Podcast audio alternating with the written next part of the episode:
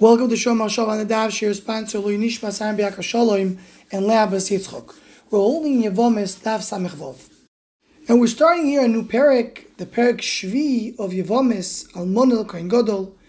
And the Masechta starts with introducing us to the concept of Nichse Milug and Nichse Tzon Barzel.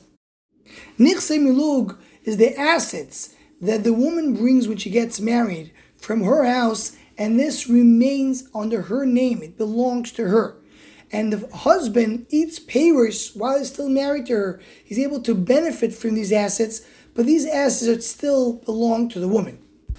And therefore, if she's an almona l'kohen gadol that she's puzzle, the avodim which are nichse milug will not eat betruma.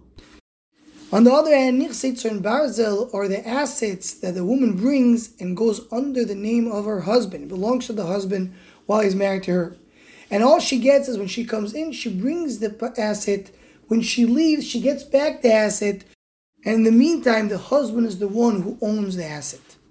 And as the Gemara brings in the end of Amudalif, the Machlaikis, if she demands the asset itself, can the husband give her money instead of the asset? And the Gemara concludes that with base, the halacha is that had been imo, she can demand the asset. The asset belongs to her. Just while she's married to the husband, the husband is the owner of the, these assets. In the Sefer Chemdas Yomi, and just as a preview, this Sefer was a very controversial Sefer. There was a big discussion if this Sefer is a Sefer one can learn from, or Chas Hashem has it has in it apikorsus. And it goes to both extremes. It's either a givaldik, a kabbalic Sefer, or a Sefer you're not allowed to learn from.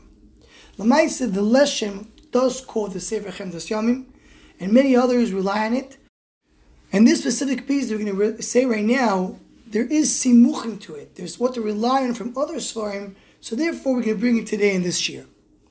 The Chedos Yam says a very beautiful idea of how do we see the idea of nichse tzon barzel and nichse milug in the neshama. And as a preview, just to mention, we know that Shabbos has three different lashonis how you treat Shabbos. In Friday night, we say ve'enuchu ba lashon female. And Shabbos morning we say ve'enuchu boy lashon zachar. We treat the Shabbos as a male. And then when we get to Mincha, we say ve'enuchu vom lashon ravi. So without going into all the details, it's brought down by Rabbi Tzadok HaKoyen, and so is Marich Rabbi Dessler, that Shabbos and Am Yisrael, Keadua, are married to each other. The Medrash says that Shabbos did not have a batzuk, did not have a spouse, so Baruch married Shabbos with Am Yisrael. But there's a difference between Leil Shabbos and Yom Shabbos. In Leil Shabbos, the Shabbos is the Nekeva, and we Am Yisrael are the Zohar. Am Yisrael is the male, and Shabbos is the female. When we get to Shabbos day, so then it's the opposite. Shabbos is the male, is the Mashpia, while Am Yisrael is the Nekeva, is the female. Ritzadik explains that that's the reason why Kiddush of Shabbos, we do the Kiddush, we do a very long Kiddush. Because we're Mashpia Gedusha. We're putting Gedusha into Shabbos. We're the Zohar given to the Nekeva. When it comes to Shabbos day, there's no Kiddush. You just say Bori Priyagafit. Because Shabbos is giving Gedusha to us. Shabbos is the male, we are the female.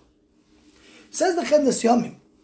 In Friday night, Leil Shabbos, when a person comes to Shabbos, there's right now a marriage going on between every Yid in Shabbos. Shabbos is the female, the Yid is the male, and there's a marriage over here.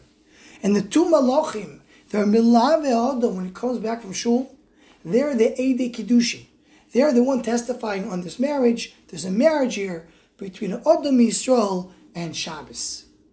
When a person marries a woman, she brings from home nichse milug that belong to her, and the husband enjoys, and nichse tzon barzel that belong to him while they're married, as we see in our Gemara. Says the Chemdas Yomim, every Shabbos when you have this marriage, the nichse tzon barzel that the woman brings is the neshama yisera. That's the extra neshama, extra gedusha every Jew has on Shabbos. That neshama yisera comes in the beginning of Shabbos and leaves at the end of Shabbos. The same way when a woman gets married, she brings in the chasim. When she leaves, she gets it back. And she can demand the thing itself. We don't keep anything. One cannot keep the Neshama Yisrael. The Shabbos comes with it, gives it to us, we have it, and then Shabbos leaves, takes it with her. That's Nichse Tzon Barzel. Nichse Milug is the bracha of Shabbos. And Keyadur Tzaddik speaks about Allah in the Sefer Kedusha Shabbos. When Shabbos comes, Shabbos gives the bracha of the entire week that we enjoy and benefit from it through the week. That's Keneged Nichse Milug.